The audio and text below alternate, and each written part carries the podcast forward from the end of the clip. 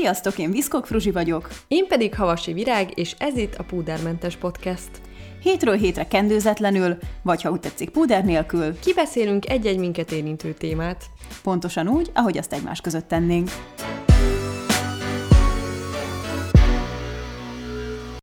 Sziasztok! Üdv mindenkinek a 15. epizódban! A mai témánk az élet árnyékosabb oldala lesz, a kudarcok, a mélypontok és a továbblépés. Még az epizód előtt szeretném megköszönni nektek, hogy ilyen őszintén megnyíltatok, hiszen rengeteg üzenetet kaptunk, és tényleg nagyon őszintén felvállaltátok, hogy mi történt veletek korábban. És mint mindig, most is hadd üdvözöljem Fruzsinát, akivel jó barát lévén egyébként gyakorta felmerülnek ezek a témán köztünk a hétköznapokban is. Sziasztok, én is üdvözlök mindenkit. Hát igen, ezért is nagyon örülök, hogy együtt beszélgetünk erről a témáról, hiszen azért szerintem mi sok mélyponton átkísértük már egymást, amit volt olyan, amit akkor nagyon mélypontnak éreztünk, aztán utólag már másképp látjuk a dolgot, illetve a fordítottja is igaz, úgyhogy hát nekünk is természetesen van tapasztalatunk a témában is, és én is köszönöm tényleg, hogy ennyire őszintén megnyíltatok, mert hát nem egyszerű történeteket olvashattunk, amiket küldtetek nekünk, úgyhogy azt hiszem, vágjunk is bele. Először is beszéljünk arról, hogy mi számít kudarcnak, mi mit gondolunk személyes definíciónak. Virág, számodra mi számít kudarcnak? Ez egy nagyon nehéz kérdés, hogy mi a személyes definíciója a kudarcnak, mert szerintem nekem ez annyira nincs személyre szabva. Nyilván értek mélypontok és félre sikerült tapasztalatok az életem során, de annyira nagyon nem tudnám ezt különféleképpen megfogalmazni, mint amúgy a kudarc definícióját, úgyhogy vissza is passzolnám a labdát. Neked van valami konkrét, ami eszedbe jut a kudarcról? Hát én talán úgy tudnám megfogalmazni, hogy amikor nagyon akarok valamit, de mégis pont az elvárásaim ellentéte történik meg. Amikor kicsit összedől úgymond a világom, amit eddig fixnek gondoltam. És a kudarcnak is ugye több szintje van. Felfoghatom kudarcnak azt is, ha mondjuk nem jól sikerült egy vizsgám, vagy egy munkahelyi előadásom, de ugyanúgy kudarc az, amikor nem tudok helytállni valamilyen helyzetben, vagy csalódok valakiben, akár beszélhetünk egy szakításról, egy barátság végéről, vagy ha úgy érzem, hogy becsapnak. Szóval rengeteg rétege létezik szerintem a kudarcnak, és a mélypont meg számomra talán a kudarcoknak egy sorozata, amikor már tényleg azt érzem, hogy nincsen lejjebb, de szerencsére ez pont magában hordozza azt is, hogyha azt érzem, hogy elértem a mélypontot, akkor tudom, hogy onnantól már csak kifelé vagy felfelé vezet az út, és az egyszerre egy picit megnyugtatást is tud adni ebben a helyzetben. Én ezt soha nem merem kijelenteni egyébként, hogy innen már nincs lejjebb, mert aztán a végén mindig kiderül, hogy de. Jaj, voltak már ennyire begyűrűző helyzetek? Hát annyira nagyon nem jellemző, de ezt a mondatot pont ezért mindig kerülöm, hogy ne is derülhessen ki, hogy ennél van rosszabb. Egyébként, amiközben gondolkoztam erről a témáról, hogy a kudarc, az mindenkinek egy ilyen borzasztó mumusként jelenik meg az életében, hogy szerintem nagyon sok jó oldala is van a kudarcnak. Mert a negatív dolgokat nyilván mindig sokkal mélyebben éljük meg, és sokkal nagyobb nyomot hagy, mint a jó dolgok, és szerintem ez egyébként hiba is, hogy soha nincs az egálban, hogy a jó dolgokat nem tudjuk úgy értékelni, mint a rossz dolgokat, viszont a kudarcból rengeteget lehet tanulni, sőt, ebből lehet a leginkább tanulni, és hogy nagyon sokszor akkor jön el egy ilyen állapot, amikor változásra van szükség az életben. És lehet, hogyha ez nem történne meg, akkor minden menne ugyanúgy a középrosszban, és szerintem igenis szükség van kudarcokra.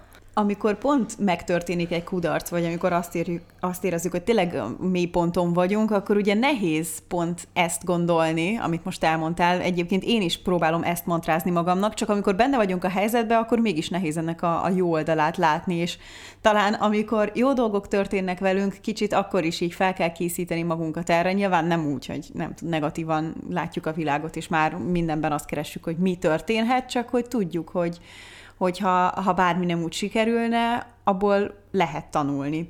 És én rögtön be is dobnék ide egy idézetet, ami szerintem nagyon jól passzol, ami Edith Éva Eger egyik könyvében van, aki egy Auschwitz túlélő, és neki a Döntés, illetve az Ajándék című könyve az utóbbi időben elképesztően népszerű. Én csak a Döntést olvastam, és az nekem is nagyon tetszett, és abban írta, hogy nem tudod megváltoztatni, ami történt, amit tettél, vagy amit veled tettek, de dönthetsz, hogy most hogyan élsz. És ez szerintem egy nagyon-nagyon hasznos gondolat, ami rámutat arra, hogy oké, hogy megtörtént valami, de most a te kezedben van a sorsod, és te tudod ezt az egészet a helyén kezelni, és te döntheted el, hogy mi az, amit magaddal viszel ebből az egész helyzetből. Csak azon mosolygok, hogy pont én is kiírtam egy Benjamin Button idézetet, mert engem néztem a filmet, és annyira megérintett. Akkor ezért kérdezted, hogy láttam-e? Nem, utána jöttem rá, hogy ez ilyen jól passzol, csak hát ezek után a téd elvitte a prímet. Halljuk. Remélem, hogy olyan életet élsz majd, amire büszke lehetsz, és ha mégsem így lesz, akkor remélem lesz benned annyi erő, hogy újra kezdhessd. Annyira szép. Én egyébként nagyon szeretem az idézeteket, mert tudom, hogy sokan úgy vannak vele, hogy ezek egy ilyen klisés, elcsépelt gondolatok, de néha nekem még a klisés, elcsépelt gondolatok is fel tudják nyitni a szememet, vagy pont így orba tudnak vágni, hogy na, kicsit másképp szemléljem a dolgokat, úgyhogy én nagyon hiszek ezeknek a hasznos, meg jótékony erejében. Hát nem véletlenül lettek ezek klisés, elcsépelt dolgok, mert annyiszor bejött már, hogy azzá váltak, de attól még igaz.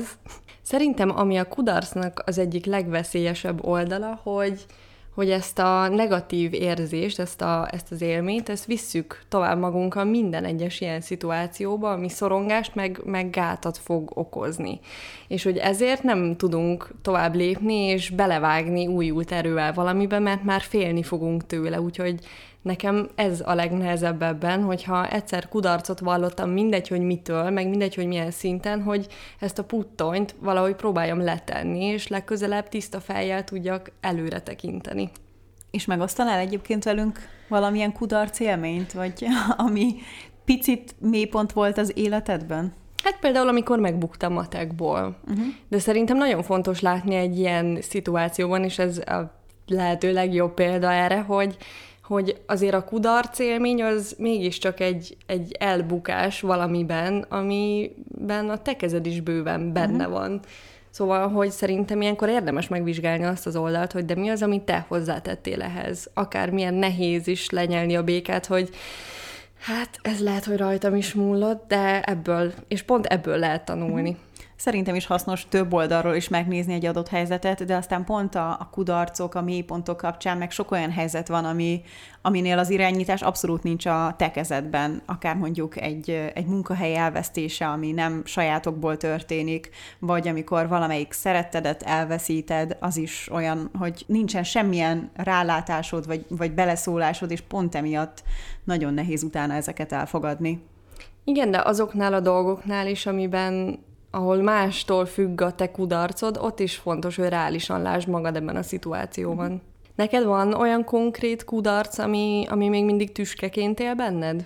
Amikor erre a kérdésre próbáltam válaszolni, akkor talán a szakítás élmények jutottak eszembe, mert az volt olyan, hogy így valamiben nagyon hittem, felépítettem egy egész világot köré, és amikor az összeomlik, az szerintem szörnyű érzés, mert akkor amiben biztos voltál, amiben nagyon hittél, az mind meginog, és magadat is újra kell építeni ilyenkor teljes egészében, és például nekem az egy nagyon nehéz időszak volt, vagy akár a mostani Covid időszak, ez a folyamatos itthoni karantén lét, amikor állandóan azt érzem, hogy nincs értelme semminek, hiszen úgymond idézőjelesen nincs öröm az életben, hiszen pont a kikapcsolódási lehetőségek vesztek el, és tudom, hogy még így is egy nagyon szerencsés helyzetben vagyok, de ettől függetlenül még okoz ez rossz érzéseket bennem. Nekem talán az egyik legnehezebb időszakom, ami ilyen kifejezetten rossz időszaknak vagy életszakasznak volt mondható, az, amikor a pánikbetegségem így felszínre bukkant, és beköszöntött ez a szorongós, vége láthatatlan folyam, aminek egyszerűen nem láttam akkora végét, hogy mikor és hol lesz. Aki tapasztalt már ilyet, az tudja, hogy ez egy ilyen spirál, ami lehúz, és akkor azt érzed, hogy abszolút nem tudsz önkontroll gyakorolni e felett. Nekem ez egyébként egy ilyen családi trauma kapcsán alakult ki, véletlenül, szóval senki nem tehetett róla, hogy ez így alakult. Nagyon, nagyon aggódtam abban a helyzetben, és ez tök érdekes, hogy a felszíne hozott egy csomó olyan érzelmet, meg félelmet, amit nem is tudtam, hogy létezik magammal szemben, és én nagyon hálás vagyok, hogy ez akkor így alakult, és ez időben szembe tudtam nézni a kis démonjaimmal, és csitítgatni őket, meg elkezdeni kezelni ezt, mert nem lehet elég korán felkészülni arra, hogy az életben még hány kudarc fog érni. Pont ezt akartam egyébként kérdezni, hogy most, hogy már túl vagy, mondjuk azt, hogy túl vagy rajta, vagy azt, hogy már jobban tudod kezelni? Melyiket gondolod helyén valóbbnak egyébként? Hát szerintem egyébként ez hajlam alapú, ugyanúgy, ahogy te is szoktad mondani, vagy szoktalak foggatni, hogy neked abszolút nem volt ilyen élményed, én pedig már kiskoromban is mutattam ennek jeleit, hogy ilyen szorongós típus vagyok, vagy szükségem van a megerősítésre. Úgyhogy ezt valószínűleg hordozni fogom magamban elég sokáig még, és rosszabb időszakokban ez valamennyire felszínre fog jönni. Viszont azért már nagyon sok technika, tipp, meg segítség van erre, hogy ezt kordában lehessen tartani, úgyhogy szerintem nagyon-nagyon sokat fejlődtem, és nem is mondhatom magam tipikus pánikbetegnek, és nem is mondhattam magam egyébként, mert nálam ez nem volt annyira intenzív, csak én akkora csalódásnak éltem meg, hogy ez miért nem vagyok normális, hogy az akkor nagyon rossz volt, de hát mindenen túl lehet jutni. És most már tudsz úgy tekinteni rá, hogy kaptál tőle dolgokat, hogy tanultál belőle valamit? Tehát látsz benne már valamilyen pozitívumot? Mert szerintem az nagyon fontos a kudarcoknál, meg a mélypontoknál, hogy megpróbáljunk valamit tanulni ezekből a tapasztalásokból.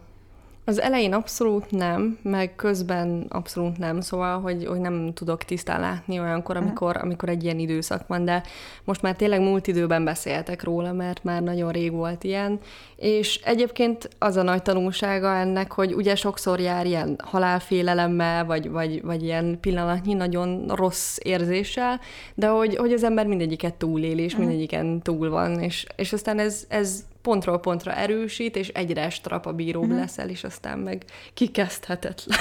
Jó, ez nem igaz, de épp ez, hogy masszív lettem.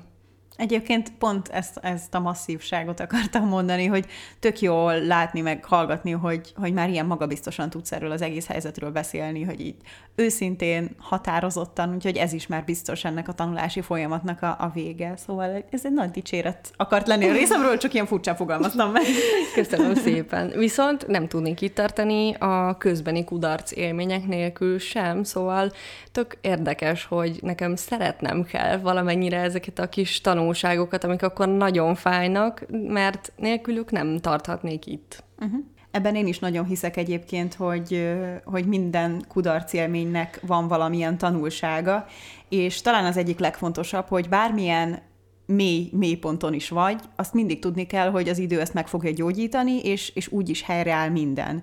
Még akkor is, amikor épp az adott helyzetben azt gondolod, hogy te ezen sosem fogsz túljutni, de igenis túl fogsz rajta jutni, sőt, a úgymond gyógyulási folyamat közben egész biztos vagyok benne, hogy ahogy már említettük, rengeteget fogsz tanulni, akár például önmagadról is, mert felfedezel magadban új tulajdonságokat, rájössz arra, hogy igenis sokkal erősebb vagy, mint amire számítottál, függetlenebb vagy, magabiztosabb vagy, és ezek szerintem mind-mind nagyon fontosak. Még annyit fűznék hozzá, hogy szerintem ezek a helyzetek soha nem véletlenül kerülnek az ember életébe, és hogyha visszatekintek a saját kis kudarcaimra, akkor már értem, hogy miért kellettek, hogy bekövetkezzenek, és mindig próbálok mindegyikből egy kis csipet tanulságot magammal vinni, hogy legközelebb már okosabb tudjak lenni. Igen, vagy ha azt is érzed, hogy tőled kívülálló okok vezettek valamilyen kudarcodhoz, vagy valamilyen mélyponthoz, lehet, hogy ez nem a te döntéseden, vagy a te cselekvéseden múlott, viszont az, hogy mit kezdesz a helyzettel, hogy hagyod, hogy ez meghatározza az életedet, vagy inkább felülkerekedsz, az viszont teljes egészében a te kezedben van. Igen, én is szeretném azt gondolni, hogy abszolút befolyással vagyunk a saját életünkre, és lehet, hogy csak valamit nem jókor próbálunk csinálni, vagy nem jó oldalról közelítünk, vagy nem a megfelelő személlyel, de hogy attól még szerintem minden megoldható valamilyen módon, csak lehet, hogy bele kell bukni közben. Ha már emlegetted ezt a külső befolyást, akkor beszéljünk kicsit arról, hogy mi a helyzet azzal, amikor másokhoz hasonlítgatjuk magunkat, mert ez is azért nagyon könnyen be tud gyűrűzni, és akár komoly önértékelési gondokhoz vezethet. Neked ezzel kapcsolatban van valamilyen tapasztalatod vagy élményed? Hát szerintem ez a mai népbetegséghez hozzátartozik. Megértem, meg én is csinálom, de aztán a végén mindig rájövök, hogy ez időpazarlás. Persze az embernek szüksége van példaképekre, sőt, tényleg ez kell, hogy valakitől tudj motivációt nyerni, viszont nekik pozitív hősöknek kéne lenniük, nem olyanoknak, akik az önbecsülésedet lejjebb nyomkodják folyamatosan. Nekem most ezzel kapcsolatban van egy viszonylag frissebb élményem, hiszen aki már akár mondjuk több éve követ YouTube-on, az észrevehette, hogy volt egy kis súlygyarapodásom az utóbbi időben, amiről már szintén a Virág most legyintett egyet, de nekem ez egy kudarc élmény volt, szóval erről szeretnék kicsit beszélni, és nem gondolom azt, hogy bármi testsúly problémám lenne, vagy ilyesmi, csak mivel sokszor vagyok a figyelem középpontjába, az emberek nagyon szeretnek erre rámutatni. És amikor azt is gondoltam, hogy oké, egy pár kiló felszaladt, de lehet, hogy az pont igazából jót is tett nekem, mégsem tudtam ezt elfogadni, hiszen folyamatosan azokat a kommenteket kaptam, hogy jaj, de hagytad magad, jön a baba, jaj, most már jó lenne kicsit sportolni, meg ehhez hasonlók. És ez annyira begyűrűzött a tudatomba, amikor alapvetően, tudjátok, ez egy új élmény számotokra, vagy picit most újra el kell fogadni önmagatokat, és állandóan ezeket a kommenteket kaptam. Onnantól kezdve elkezdtem például Instagramon csak azt nézni, hogy kinek mekkora a hasa. Vagy például a karja, hogy úristen, neki sokkal vékonyabb a karja, mint nekem, mert ez a két terület az, ami számomra a legnagyobb önbizalom hiányt okozza, és mindenkinél már elkezdtem összehasonlítgatni, hogy ezt nem értem, hogyha neki mondjuk szélesebb a csípője, de hogy lehet, hogy ennyire lapos a hasa, és hogy így konkrétan így elemezgettem embereket. És ez aztán tényleg nagyon be tud gyűrőzni. És mi az, ami ezen átsegített végül? Azt még nem tudnám mondani 100%-osan egyébként, hogy ezen így teljesen túl vagyok. Próbálom azt tudatosítani magamban, hogy sokszor nem igaz az, amit az interneten látok, és csak a saját magammal, meg a saját testemmel foglalkozni, és így is egyébként meg így a valós életemből rengeteg pozitív visszajelzést kapok, meg azt is gondolom, hogy egészséges életmódot folytatok, tehát mozgok, normálisan kajálok, jó, oké, van, amikor nem tudom, kicsit úgymond bűnözni szoktam, de szerintem az meg kell ahhoz, hogy teljesen boldog életet tudjak élni. Egyébként továbbra is teljes mértékben fel vagyok háborodva az olyan kommentelőktől, akik semmiféle építő kritikát nem tudnak kinyögni magukból, hanem csak bántják a másikat, és annyira nem értem, hogy nincs elég baja az embernek? Így kollektíven... Pont, hogy túl sok bajuk van, és ezért kommentálnak, hogy legyen másoknak. Én ezt soha nem fogom tudni megérteni. Én nem tudom, hogy mi vezetne engem ahhoz, hogy valakinek egy ehhez hasonló kommentet írjak. És annyira általános. Nem csak nálam, hanem másoknál is ugyanezt látom. Tehát akkor összességében kijelenthetjük, hogy az egymáshoz való hasonlítgatás egy abszolút létező jelenség, ami akár minden hétköznap is megfordulhat az ember életébe, viszont tényleg ilyenkor magadat kell nézni szerintem is, hogy mi az, amit hozott anyagból ki tudsz hozni saját magadból, és te határozd meg, hogy mitől leszel boldog. Talán a másokhoz való hasonlítgatás is egyébként vezet egyfajta túlgondoláshoz, ami szintén egy nagyon, hát nem is tudom, mondjuk azt, hogy népszerű jelenség? Népszerűnek lehet ezt hívni? Ez pedig a női népbetegség szerintem. Hát igen, nagyon nehezen látom be magamnak, de ennek sincs semmi értelme valószínűleg, pedig ebben elég jó vagyok én is. Na, milyen típusú túlgondolások vannak az életedben? általában érzelmi típusú, és általában, hogy mások mit gondolnak rólam. Uh-huh.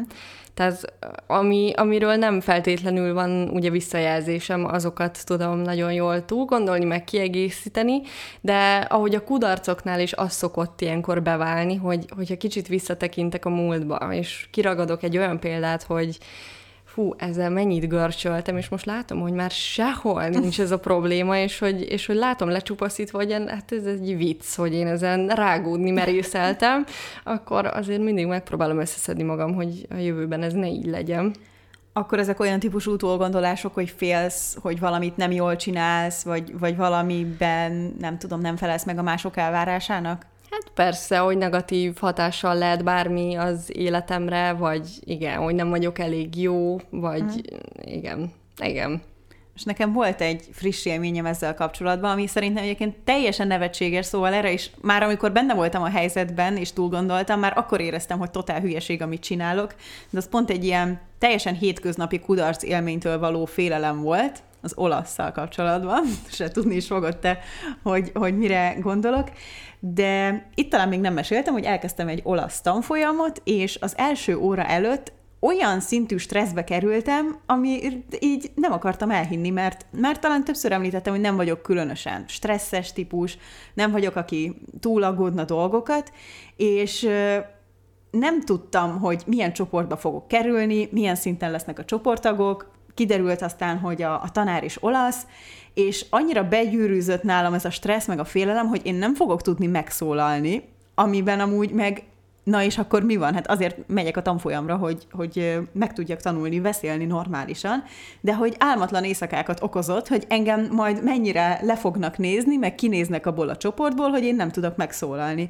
És ez egy ilyen tök furcsa volt, mert úgymond az ilyen nagyobb kaliberű dolgok, vagy nem is tudom, hogy fogalmazzak, nem okoznak ekkora túlgondolást, mint egy hétköznapi helyzetben való helytállás, hogy ez például, ez a kontraszt, ez annyira érdekes volt számomra. Én teljesen megértem, hogy ez miért volt így nálad, mert ez egy ismeretlen szituáció, soha nem próbáltad még ki, nem tudod, hogy ki a tanár, nem tudod, hogy milyen emberekkel kell beszélni, szóval, hogy az ismeretlentől való félelem az azért nagyon rá tudja nyomni a bélyegét bármire. Ez igaz, bár alapvetően én szeretem, talán mondhatom ezt, a kicsit az ilyen komfortzónából kihozós új élményeket, de igazából most, hogy belegondolok, lehet, hogy ez az elmúlt karanténos egy évnek az eredménye, hogy annyira elszoktam az ilyen típusú új helyzetektől, hogy teljes stresszt okozott nálam. Én ma ugyanezt csináltam, mielőtt fölhívtam volna a főbérlőt, hogy úristen, nem beszéltünk fél éve, biztos, hogy ki kell költözni, és mire odaértem, hogy felhívom őt telefonon, pedig soha nem panaszkodott semmire, és tudom, hogy nagyon kedvel minket, olyan szívdobogással vettem fel a telefont, viszont ez is a tanulság ennek, hogy ezeket, hogyha fel lehet oldani, akkor, mint az én esetemben, hogy túl vagyok ezen a beszélgetésen, és elmondom neki, hogy nagyon szeretünk itt lakni, és az elmúlt egy évben ez volt a birodalmunk a 4 fal között, és hogy ugye minden rendben van, és megnyugtatom, hogy igen, úgyhogy elengedtem. Szerintem egyébként ez a mi korosztályunknak egy nagy stressz okozója a telefonhívások.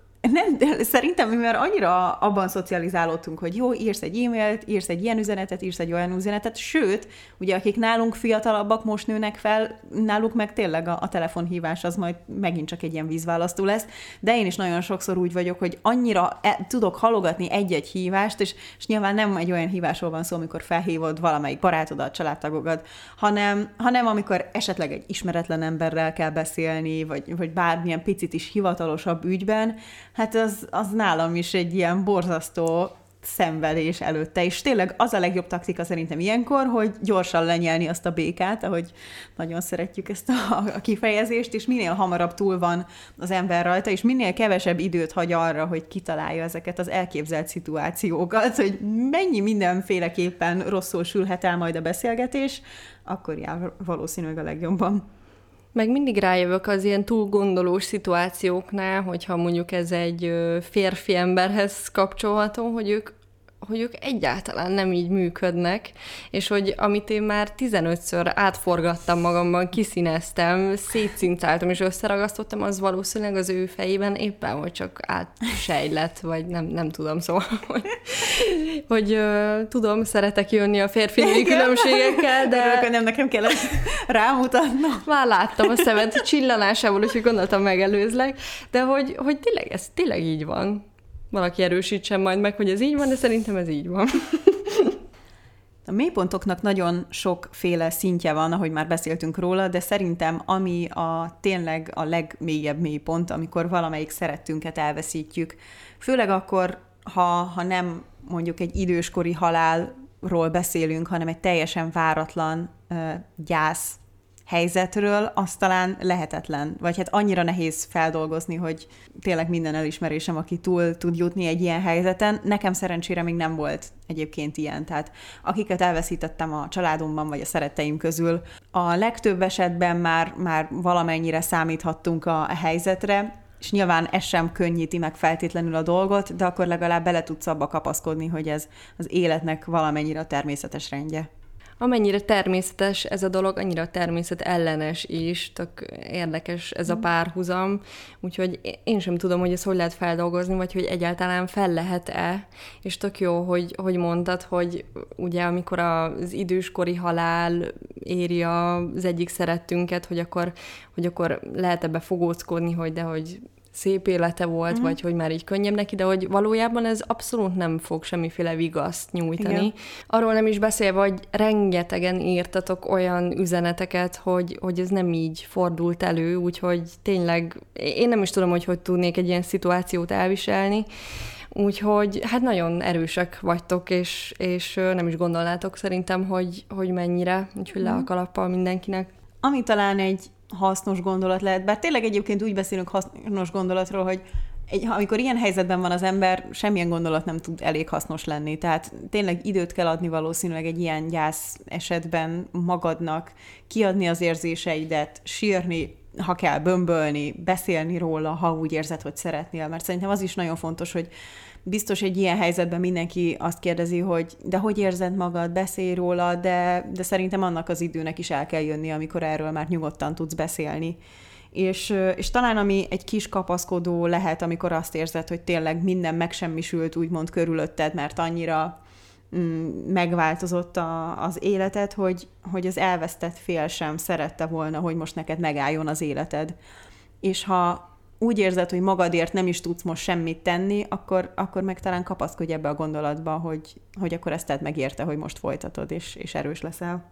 Még annyit fűznék hozzá, teljes mértékben egyetértek mindennel, amit mondtál, hogy ugye sok halál esetet egy hosszabb betegség, vagy egy nagyon nehéz, rossz időszak előz meg, és hogy nekem az is segített, hogy koncentráljak tényleg arra, ami jó volt, mert hogy nem így szeretnék emlékezni erre az adott személyre, és minél több időt töltsek azokkal, akik viszont még velem vannak.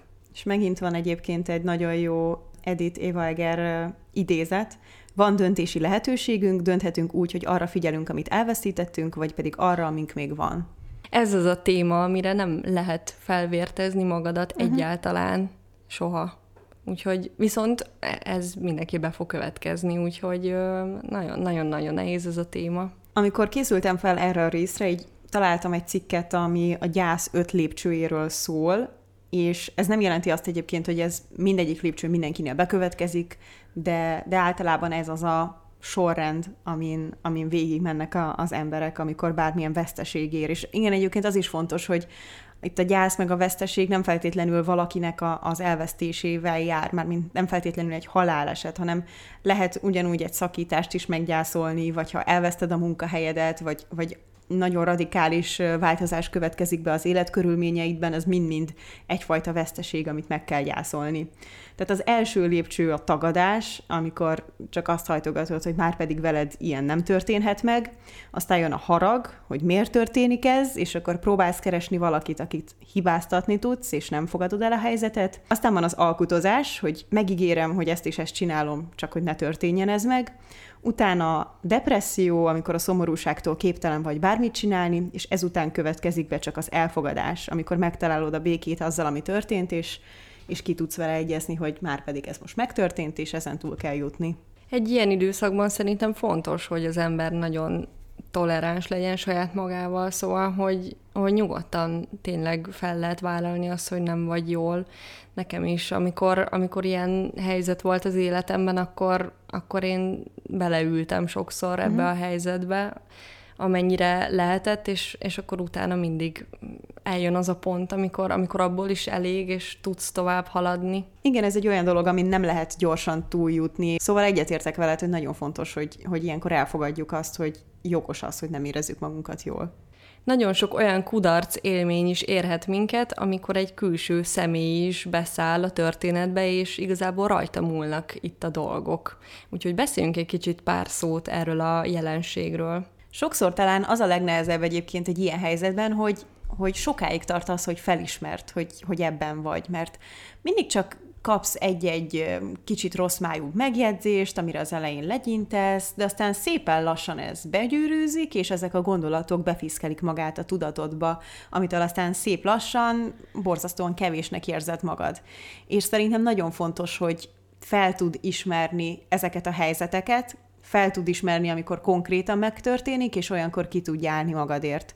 És az nagyon nehéz egyébként maga ez a konfrontálódás, főleg akkor, amikor már régóta történik, vagy régóta benne vagy egy ilyen helyzetben, akkor nehéz azt mondani, hogy már pedig én kiállok magamért, főleg egy olyan esetben, amikor a másik fél ezt mindig úgymond egy kis viccbe akarja akár csomagolni, mert akkor még kicsit azt érezheted, hogy te jössz ki az egészből úgy, mint aki nem tudja venni a poént, és aztán meg vannak azok a helyzetek, amikor teljesen egyenesen, direktben kapod ezeket a negatív, meg bántó kifejezéseket. Én egy ilyen helyzetben azt vallom, hogy semmiképpen sem szeretném a tüskéket magammal vinni, pláne, hogyha mondjuk ez egy munkahelyi váltás, hogy többet nem fogtok találkozni az adott illetővel, és szerintem ilyenkor nyugodtan oda lehet menni, és megkérdezni a másik felet, hogy te figyelj, ez miért történt, mert neked jogod van ahhoz, hogy megtudd, hogy miért következett be ez a kudarc az életedbe, és lehet, hogy fájni fog, de hogy ő fog olyan dolgot mondani,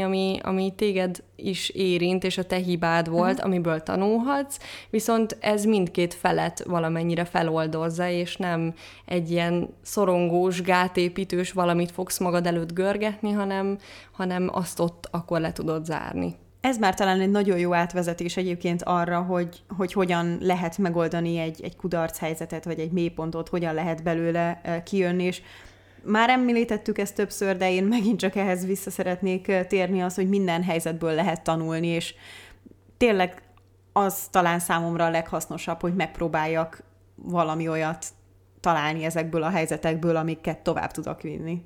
Azt gondolom, hogy az az alapja ennek az egész elfogadás és továbblépésnek, hogy tényleg fogadjuk el, hogy ezek a kudarcok, meg a mélypontok, azok az életünk természetes része is, hogy lehet ezeket utálni, meg rettegni tőle, de hogy mindenképp be fog következni. De hogy ezek azok a kontrasztok, amik aztán segítenek árnyaltan látni a jó dolgokat is ugyanúgy. Ami számomra még hasznos szokott lenni, az a perspektívaváltás, hogy megpróbálom külső szemmel tekinteni magamat. Mi az? Nagyon hasonló dolgot szerettem volna mondani, igen. Akkor mindjárt kiegészíthetsz. És egész pontosan erre a perspektívaváltásra úgy gondolok, hogy megpróbálom úgy szemlélni magam, mintha egy barátom lennék, akinek tanácsot kell adni.